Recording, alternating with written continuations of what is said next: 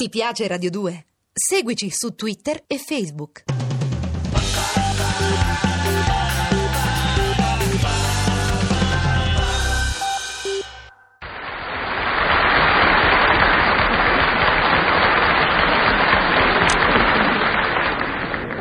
Per il mio corso accelerato di tipologia contemporanea vi presenterò oggi il timido. E il timido, miei cari allievi, costituisce un elemento necessario alla maggioranza degli uomini, i quali convogliano su di lui prepotenza, egocentrismo, tornaconto. Se quindi noi, gente notoriamente dura e sfrontata, ci dobbiamo servire del timido, sarà bene saperlo riconoscere. In tram, per esempio, il timido si evidenzia da sé. Spesso non osa farsi largo verso la porta di uscita e finisce con lo scendere al capolinea, talvolta al deposito. Se il timido è seduto col giornale aperto davanti a sé e voi gli state alle spalle sbafando la lettura del suo quotidiano, egli avverte la vostra presenza e con la coda dell'occhio vi sbircia per capire se avete o no terminato di leggere la pagina. Egli non osa infatti voltarla fino a quando non ha raggiunto tale certezza. Anche in treno il timido è vittima predestinata. Oh, intanto egli non ardirà mai chiedere di aprire il finestrino se ha caldo o chiuderlo se ha freddo, e viceversa non si opporrà mai a quelli che lo aprono e lo chiudono senza chiederglielo. Superfluo sottolineare che al timido potete tranquillamente fumare in faccia nello scompartimento non fumatori, così come potete occupare il suo posto non appena egli si alza per sgranchirsi le gambe, certi che al suo ritorno non sarà mai capace di rioccuparlo. Il vero inferno del timido però è l'ascensore. Se nella cabina c'è una seconda persona, il timido è praticamente perduto. Non sa dove posare lo sguardo, la sua bocca si atteggia a un sorriso assurdo che non viene ricambiato e che perciò provoca in lui un senso di colpa, evidenziato dalle orecchie che passano dal grigio cenere al rosso fiamma, finché, pur dovendo raggiungere il ventiduesimo piano, appena la diabolica trappola si arresta all'altezza del terzo, egli si affretta a catapultarsi fuori, proseguendo a piedi la dura ascesa. Il timido dal barbiere, beh, questo è un classico da antologia.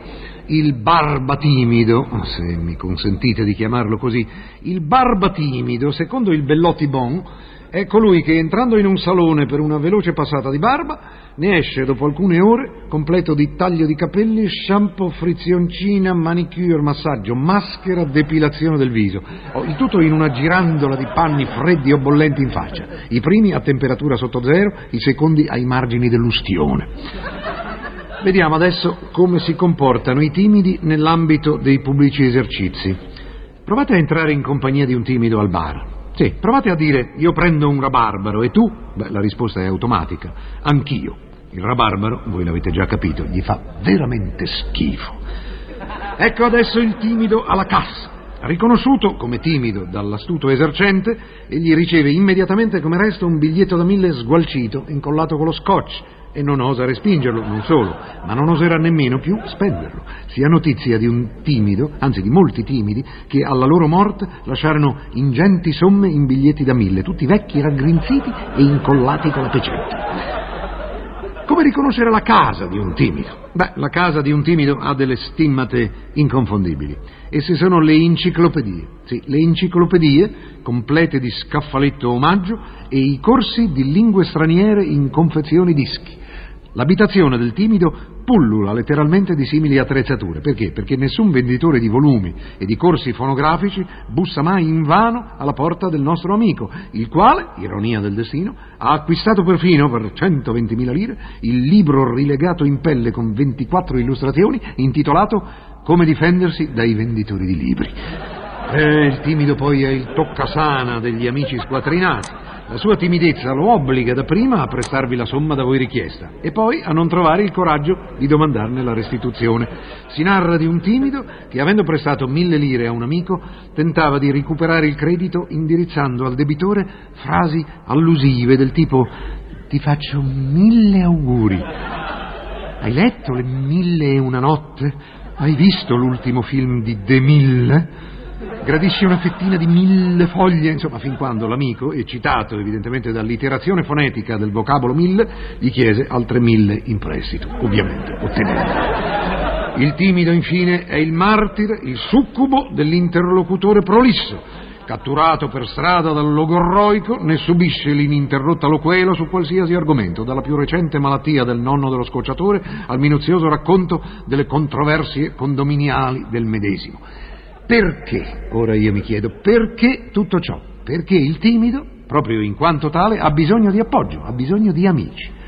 Nella mia adolescenza, anch'io per qualche giorno fui timido. Anch'io quindi cercai di conquistare degli amici e all'uopo applicai i consigli del sociologo canadese Herbert Fitzgerald, vi prego di notare la perizia della mia pronunzia, contenuti nel volume Come ci si conquista un amico, e cioè ascoltare senza interrompere, condividere le sue idee politiche, assecondarlo nelle preferenze sportive, farsi guidare da lui nella scelta del pranzo. Detto fatto, alla prima occasione conosciuta una persona, l'ascoltai senza interromperla, ne condivisi le opinioni politiche, lo assecondai nelle sue preferenze sportive, mi feci guidare da lui nella scelta del pranzo, tutto ciò per un mese. Al termine dei trenta giorni, sì, mi ero fatto un amico, ma non arriverete mai a immaginare che razza di nemico si era fatto lui.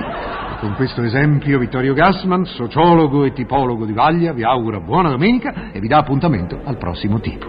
No, dimenticavo il codicillo. Eccovi dunque, timidamente, un antico adagio provenzale. Il timido nega che il suo sedere gli appartenga.